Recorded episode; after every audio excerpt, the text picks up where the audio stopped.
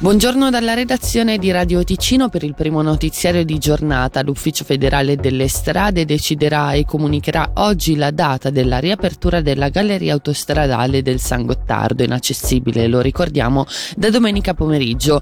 Per altre ragioni già comunicate in passato, l'Ustra ricorda invece la chiusura notturna del tunnel fino al 4 di ottobre.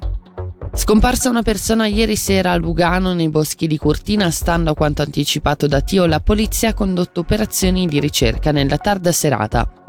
Dopo 32 anni cessa l'attività della discoteca più grande della Svizzera italiana, il Vanilla di Riazzino chiuderà i battenti ad inizio 2024. Dal programma previsto dagli organizzatori l'ultima stagione si aprirà il 23 settembre per culminare nella serata conclusiva il 6 gennaio. In mattinata oggi è prevista una conferenza stampa dei proprietari nella quale spiegheranno un nuovo progetto. Ora le previsioni del tempo, oggi nuvolosità a bassa quota estese, soprattutto al mattino ancora qualche rovescio, nel pomeriggio qualche schiarita e temperature fino a 23 gradi. Dalla redazione da Selin Lalomia è tutto, l'informazione torna tra poco.